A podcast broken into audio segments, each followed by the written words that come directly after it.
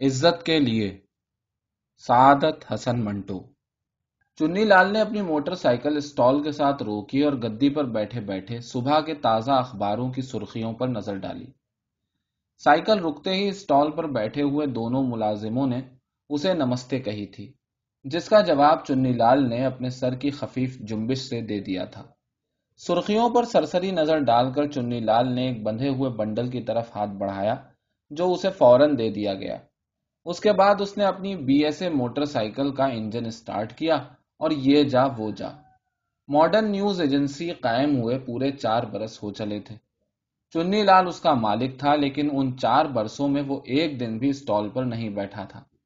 وہ ہر روز صبح اپنی موٹر سائیکل پر آتا، ملازموں کی نمستے کا جواب سر کی خفیف جنبش سے دیتا، تازہ اخباروں کی سرخیاں ایک نظر دیکھتا، ہاتھ بڑھا کر بندھا ہوا بنڈل لیتا اور چلا جاتا۔ چنی لال کا اسٹال معمولی اسٹال نہیں تھا۔ حالانکہ امرتسر میں لوگوں کو انگریزی اور امریکی رسالوں اور پرچوں سے کوئی اتنی دلچسپی نہیں تھی، لیکن ماڈرن نیوز ایجنسی ہر اچھا انگریزی اور امریکی رسالہ منگواتی تھی۔ بلکہ یوں کہنا چاہیے کہ چنی لال منگواتا تھا۔ حالانکہ اسے پڑھنے وڑھنے کا بالکل شوق نہیں تھا۔ شہر میں بہت کم آدمی جانتے تھے کہ ماڈرن نیوز ایجنسی کھولنے سے چنی لال کا اصل مقصد کیا تھا۔ یوں تو اس سے چنی لال کو خاصی آمدن ہو جاتی تھی، اس لیے کہ وہ قریب قریب ہر بڑے اخبار کا ایجنٹ تھا، لیکن سمندر پار سے جو اخبار اور رسالے آتے، بہت ہی کم بکتے۔ پھر بھی ہر ہفتے ولایت کی ڈاک سے ماڈرن نیوز ایجنسی کے نام سے کئی خوبصورت بنڈل اور پیکٹ آتے ہی رہتے۔ اصل میں چنی لال یہ پرچے اور رسالے بیچنے کے لیے نہیں، بلکہ مفت بانٹنے کے لیے منگواتا تھا۔ چنانچہ ہر روز صبح سویرے وہ انہی پرچوں کا بنڈل لینے آتا تھا جو اس کے ملازموں نے باندھ کر الگ چھوڑے ہوتے تھے۔ شہر کے جتنے بڑے افسر تھے، سب چنی لال کے واقف کار تھے۔ بعض کی واقفیت صرف یہیں تک محدود تھی کہ ہر ہفتے ان کے یہاں جو انگریزی اور امریکی پرچے آتے ہیں، شہر میں کوئی ایک ماڈرن نیوز ایجنسی ہے، اس کا مالک چنی لال ہے، وہ بھیجتا ہے اور بل کبھی روانہ نہیں کرتا۔ بعض ایسے بھی تھے جو اس کو بہت اچھی طرح جانتے تھے۔ مثال کے طور پر ان کو معلوم تھا کہ چنی لال کا گھر بہت ہی خوبصورت ہے۔ ہے تو چھوٹا سا، مگر بہت ہی نفیس طریقے پر سجا ہے۔ ایک نوکر ہے راما، بڑا صاف ستھرا اور سو فیصدی نوکر، سمجھدار، معمولی سا اشارہ سمجھنے والا، جس کو صرف اپنے کام سے غرض ہے۔ دوسرے کیا کرتے ہیں، کیا نہیں کرتے، اس سے اس کو دلچسپی نہیں۔ چنی لال گھر پر موجود ہو جب بھی ایک بات ہے، موجود نہ ہو جب بھی ایک بات ہے۔ مہمان کس غرض سے آیا ہے؟ یہ اس کو اس کی شکل دیکھتے ہی معلوم ہو جاتا ہے۔ کبھی ضرورت محسوس نہیں ہوگی کہ اس سے سوڈے برف کے لیے کہا جائے یا پانوں کا آرڈر دے دیا جائے۔ ہر چیز خود بخود وقت پر مل جائے گی اور پھر تاک جھانک کا کوئی خدشہ نہیں۔ اس بات کا بھی کوئی کھٹکا نہیں کہ بات کہیں باہر نکل جائے گی۔ چنی لال اور اس کا نوکر راما دونوں کے ہونٹ دریا کے دریا پینے پر بھی خشک رہتے تھے۔ مکان بہت ہی چھوٹا تھا، بمبئی اسٹائل کا۔ یہ چنی لال نے خود بنوایا تھا۔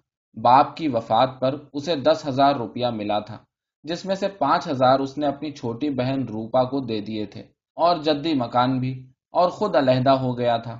روپا اپنی ماں کے ساتھ اس میں رہتی تھی اور چنی لال اپنے بمبے اسٹائل کے مکان میں۔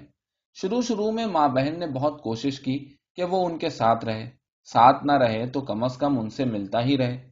مگر چنی لال کو ان دونوں سے کوئی دلچسپی نہیں تھی۔ اس کا یہ مطلب نہیں کہ اسے اپنی ماں اور بہن سے نفرت تھی۔ دراصل اسے شروع ہی سے ان دونوں سے کوئی دلچسپی نہیں تھی۔ البتہ باپ سے ضرور تھی کہ وہ تھانے دار تھا۔ لیکن جب وہ ریٹائر ہوا تو چنی لال کو اس سے بھی کوئی دلچسپی نہ رہی۔ جس وقت اسے کالج میں کسی سے کہنا پڑتا کہ اس کے والد ریٹائرڈ پولیس انسپیکٹر ہیں تو اسے بہت کوفت ہوتی۔ چنی لال کو اچھی پوشش اور اچھے کھانے کا بہت شوق تھا۔ طبیعت میں نفاست تھی۔ چنانچہ وہ لوگ جو اس کے مکان میں ایک دفعہ بھی گئے، اس کے سلیقے کی تعریف اب تک کرتے ہیں۔ این ڈبلیو آر کے ایک نیلام میں اس نے ریل کے ڈبے کی ایک سیٹ خریدی تھی۔ اس کو اس نے اپنے دماغ سے بہت ہی عمدہ دیوان میں تبدیل کروا لیا تھا۔ چنی لال کو یہ اس قدر پسند تھا کہ اسے اپنی خوابگاہ میں رکھوایا ہوا تھا۔ شراب اس نے کبھی چھوئی نہیں تھی، لیکن دوسروں کو پلانے کا بہت شوق تھا۔ ایرے غیرے کو نہیں، خاص الخاص آدمیوں کو جن کی سوسائٹی میں اونچی پوزیشن ہو جو کوئی مرتبہ رکھتے ہوں، چنانچہ ایسے لوگوں کی وہ اکثر دعوت کرتا۔ کسی ہوٹل یا قہوہ خانے میں نہیں، اپنے گھر میں جو اس نے خاص اپنے لیے بنوایا تھا۔ زیادہ پینے پر اگر کسی کی طبیعت خراب ہو جائے تو اسے کسی تردد کی ضرورت نہ ہوتی۔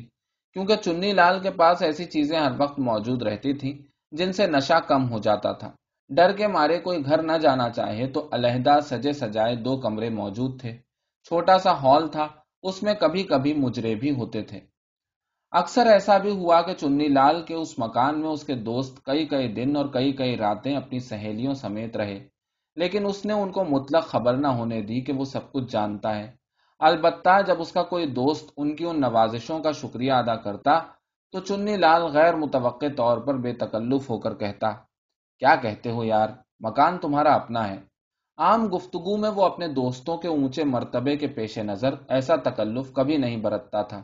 چنی لال کا باپ لالا گردھاری لال این اس وقت ریٹائر ہوا جب چنی لال تھرڈ ڈویژن میں انٹرنس پاس کر کے کالج میں داخل ہوا۔ پہلے تو یہ تھا کہ صبح شام گھر پہ ملنے والوں کا تانتا بندھا رہتا تھا۔ ڈالیوں پر ڈالیاں آ رہی ہیں۔ رشوت کا بازار گرم ہے۔ تنخواہ بونس سیدھی بینک میں چلی جاتی تھی۔ لیکن ریٹائر ہونے پر کچھ ایسا پانسا پلٹا کہ لالا گردھاری لال کا نام جیسے بڑے آدمیوں کے رجسٹر سے کٹ گیا۔ یوں تو جمع پونجی کافی تھی، لیکن لالا گردھاری لال نے بیکار مباش کچھ کیا کر مکانوں کا سٹا کھیلنا شروع کر دیا اور دو برسوں ہی میں آدھی سے زیادہ جائیداد گنوا دی۔ پھر لمبی بیماری نے آ گھیرا۔ ان تمام واقعات کا چنی لال پر عجیب و غریب اثر ہوا۔ لالا گردھاری لال کا حال پتلا ہونے کے ساتھ چنی لال کے دل میں اپنا پرانا ٹھاٹ اور اپنی پرانی ساکھ قائم رکھنے کی خواہش بڑھتی گئی۔ اور آخر میں اس کے ذہن نے آہستہ آہستہ کچھ ایسی کروٹ بدلی کہ وہ بڑے آدمیوں کا بظاہر ہم جلیس تھا۔ ہم پیالہ و ہم نوالا تھا، لیکن اصل میں وہ ان سے بہت دور تھا۔ ان کے رتبے سے، ان کی جاہو منزلت سے البتہ اس کا وہی رشتہ تھا جو ایک بدھ سے پجاری کا ہو سکتا ہے یا ایک آقا سے ایک غلام کا۔ ہو سکتا ہے کہ چنی لال کے وجود کے کسی گوشے میں بہت ہی بڑا آدمی بننے کی خواہش تھی جو وہیں کی وہیں دب گئی اور یہ صورت اختیار کر گئی جو اب اس کے دل و دماغ میں تھی۔ لیکن یہ ضرور ہے کہ جو کچھ بھی وہ کرتا، اس میں انتہائی درجے کا خلوص تھا۔ کوئی بڑا آدمی اس سے ملے نہ ملے۔ یہی کافی تھا کہ وہ اس کے دیے ہوئے امریکی اور انگریزی پرچے ایک نظر دیکھ لیتا تھا۔ فسادات ابھی شروع نہیں ہوئے تھے، بلکہ یہ کہنا چاہیے کہ تقسیم کی بات بھی ابھی نہیں چلی تھی۔ کہ چنی لال کی بہت دنوں کی مراد پوری ہوتی نظر آئی۔ ایک بہت ہی بڑے افسر تھے جس سے چنی لال کی جان پہچان نہ ہو سکی تھی۔ ایک دفعہ اس کے مکان پر شہر کی سب سے خوبصورت طوائف کا مجرا ہوا۔ چند دوستوں کے ہمراہ اس بڑے افسر کا شرمیلا بیٹا ہر بنس بھی چلا آیا۔ چنانچہ جب چنی لال کی اس نوجوان سے دوستی ہو گئی تو اس نے سمجھا کہ ایک نہ ایک دن اس کے باپ سے بھی راہ و رسم پیدا ہو ہی جائے گی۔ ہر بنس جس نے تعیش کی زندگی میں نیا نیا قدم رکھا تھا بہت ہی الڑ تھا۔ چنی لال خود تو شراب نہیں پیتا تھا، لیکن ہر بنس کا شوق پورا کرنے کے لیے اور اسے شراب نوشی کے ادب آداب سکھانے کے لیے ایک دو دفعہ اسے بھی پینی پڑی۔ لیکن بہت ہی قلیل مقدار میں لڑکے کو شراب پینی آ گئی تو اس کا دل کسی اور چیز کو چاہا۔ چنی لال نے یہ بھی مہیا کر دی اور کچھ اس انداز سے کہ ہر بنس کو جھیپنے کا موقع نہ ملنے دیا۔ جب کچھ دن گزر گئے تو چنی لال کو محسوس ہوا کہ ہر بنس ہی کی دوستی کافی ہے۔ کیونکہ اسی کے ذریعے سے وہ لوگوں کی سفارشیں پوری کرا لیتا تھا۔ ویسے تو شہر میں چنی لال کے اثر و رسوخ کا ہر شخص قائل تھا، لیکن جب سے ہر بنس اس کے حلقہ واقفیت میں آیا تھا، اس کی دھاک اور بھی زیادہ بیٹھ گئی تھی۔ اکثر لوگ یہی سمجھتے تھے کہ چنی لال اپنے اثر و رسوخ سے ذاتی فائدہ اٹھاتا ہے، مگر یہ حقیقت ہے کہ اس نے اپنے لیے کبھی کسی سے سفارش نہیں کی تھی۔ اس کو شوق تھا دوسروں کے کام کرنے کا اور انہیں اپنا ممنون احسان بنانے کا۔ بلکہ یوں کہیے کہ ان کے دل و دماغ پر کچھ ایسے خیالات تاری کرنے کا کہ بھائی کمال ہے۔ ایک معمولی سی نیوز ایجنسی کا مالک ہے، لیکن بڑے بڑے حاکموں تک اس کی رسائی ہے۔ بعض یہ سمجھتے تھے کہ وہ خفیہ پولیس کا آدمی ہے۔ جتنے منہ اتنی باتیں۔ لیکن چنی لال حقیقت میں جو کچھ تھا، بہت ہی کم آدمی جانتے تھے۔ ایک کو خوش کیجیے تو بہت سو کو ناراض کرنا پڑتا ہے۔ چنانچہ چنی لال کے جہاں احسان مند تھے، وہاں دشمن بھی تھے۔ اور اس تاک میں رہتے تھے کہ موقع ملے اور اس سے بدلا لیں۔ فسادات شروع ہوئے تو چنی لال کی مصروفیات زیادہ ہو گئیں۔ مسلمان اور ہندوؤں دونوں کے لیے اس نے کام کیا، لیکن صرف انہی کے لیے جن کا سوسائٹی میں کوئی درجہ تھا۔ اس کے گھر کی رونق بھی بڑھ گئی۔ قریب قریب ہر روز کوئی نہ کوئی سلسلہ رہتا۔ اسٹور روم جو سیڑھیوں کے نیچے تھا، شراب اور بیئر کی خالی بوتلوں سے بھر گیا تھا۔ ہر بنس کا الڑ پن اب بہت حد تک دور ہو چکا تھا۔ اب اسے چنی لال کی مدد کی ضرورت نہیں تھی۔ بڑے آدمی کا لڑکا تھا۔ فسادات نے دسترخوان بچھا کر نت نئی چیزیں اس کے لیے چن دی تھی چنانچہ قریب قریب ہر روز وہ چنی لال کے مکان میں موجود ہوتا۔ رات کے بارہ بجے ہوں گے۔ چنی لال اپنے کمرے میں ریل گاڑی کی سیٹ سے بنائے ہوئے دیوان پر بیٹھا، اپنے پستول پر انگلی گھما رہا تھا کہ دروازے پر زور کی دستک ہوئی۔ چنی لال چونک پڑا اور سوچنے لگا، بلوائی، نہیں، راما، نہیں۔ وہ تو کئی دنوں سے کرفیو کے باعث نہیں آ رہا تھا۔ دروازے پر پھر دستک ہوئی اور ہربنس کی سہمی ہوئی، ڈری ہوئی آواز آئی۔ چنی لال نے دروازہ کھولا۔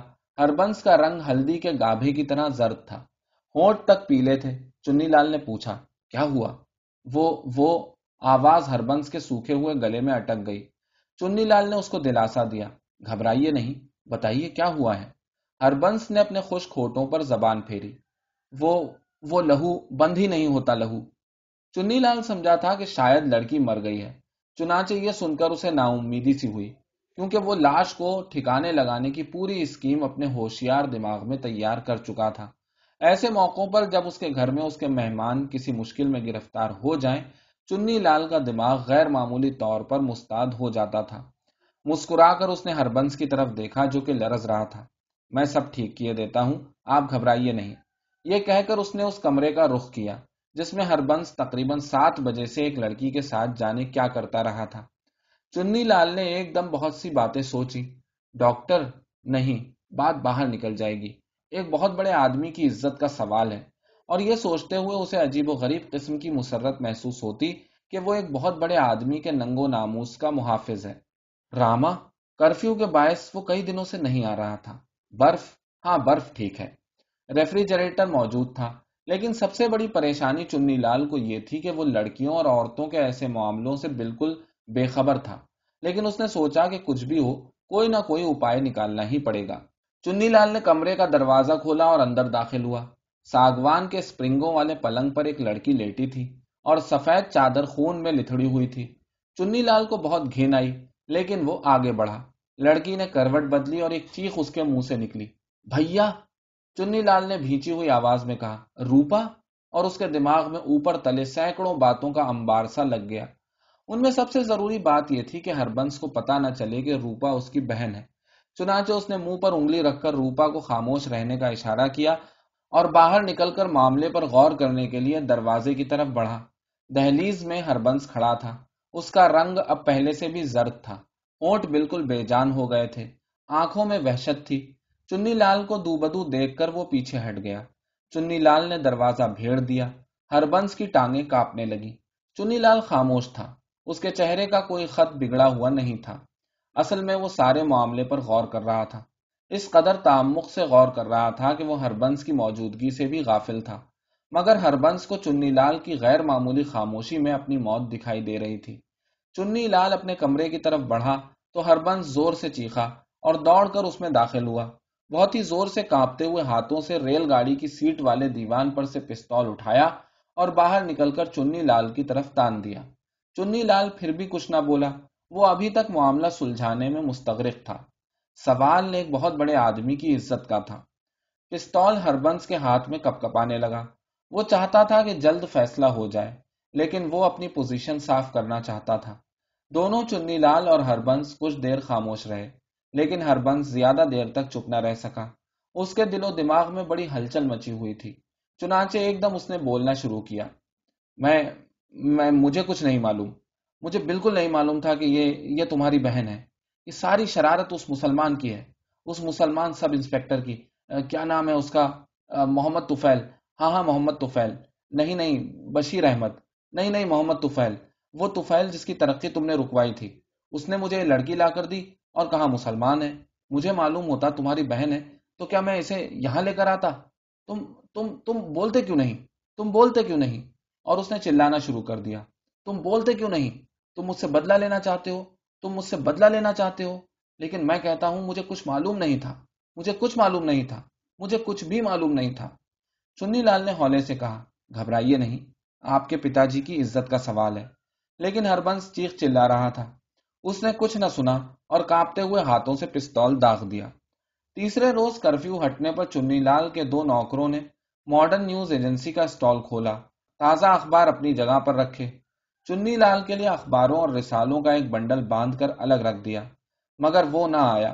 کئی راہ چلتے آدمیوں نے تازہ اخباروں کی سرخیوں پر نظر ڈالتے ہوئے معلوم کیا کہ ماڈرن نیوز ایجنسی کے مالک چنی لال نے اپنی سگی بہن کے ساتھ منہ کالا کیا اور بعد میں گولی مار کر خودکشی کر لی۔